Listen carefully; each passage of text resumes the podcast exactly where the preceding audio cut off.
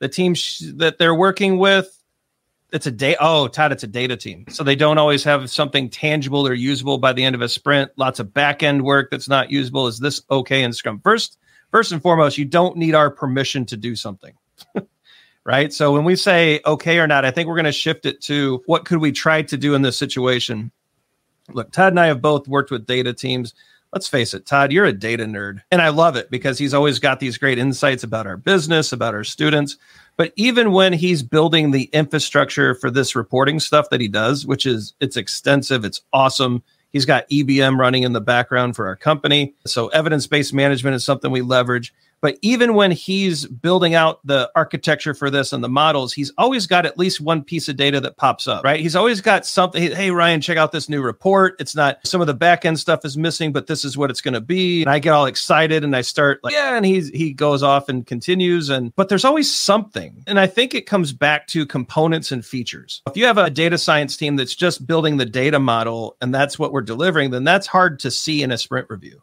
But if you have a team who's like, all right, we know this data model is coming and we know that this is what the report's going to look like and we're going to we're going to maybe fake a few pieces here, but we're going to use the model there and we're going to start I think that's when we get out of this mode of we can't do scrum because we're all back. No, there, there's something that's important to a user.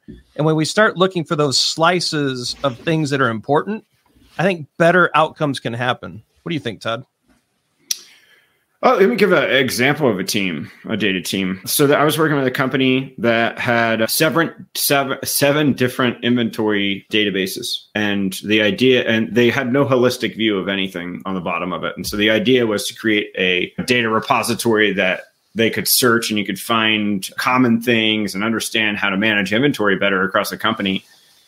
And I really pressed upon the team that in the first sprint, they need to deliver something done and they might have built the ugliest web page I've ever seen, right? But it showed data on it coming from two different databases.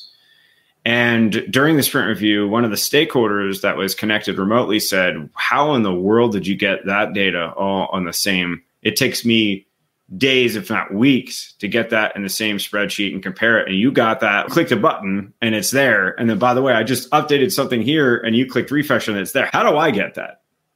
And the next sprint became about finding a way to easily get that to that stakeholder because of how much it improved their ability to look across those two databases. And to your point, Ryan, sometimes these visual components for us to be able to interpolate and understand what's happening with that data allows our stakeholders when they come into a sprint review to ask questions. And maybe it's about the validity of something, maybe it's just a quick study that we're doing, but some kind of is some kind of conversation enabler with stakeholders. And that, that was really a powerful moment to me, and especially because it was like the first sprint and they had never worked in any of the tooling and they had never used Scrum before. So it was like a, we delivered an increment in the very first sprint with all these things going against us. And by the way, it was something usable to a stakeholder that in the next sprint we delivered. So it was pretty awesome. Nice. Great question. Todd, thanks for that story. I think that's really helpful. Hey, it's Ryan. If you're enjoying this show and want to take a deeper dive into Scrum with me and Todd, check out agileforhumans.com forward slash training. Be sure to also look at the show notes to subscribe to our newsletter, get a copy of our book, Fixing Your Scrum, and learn more about working with us at Agile for Humans. Thanks for listening and Scrum on.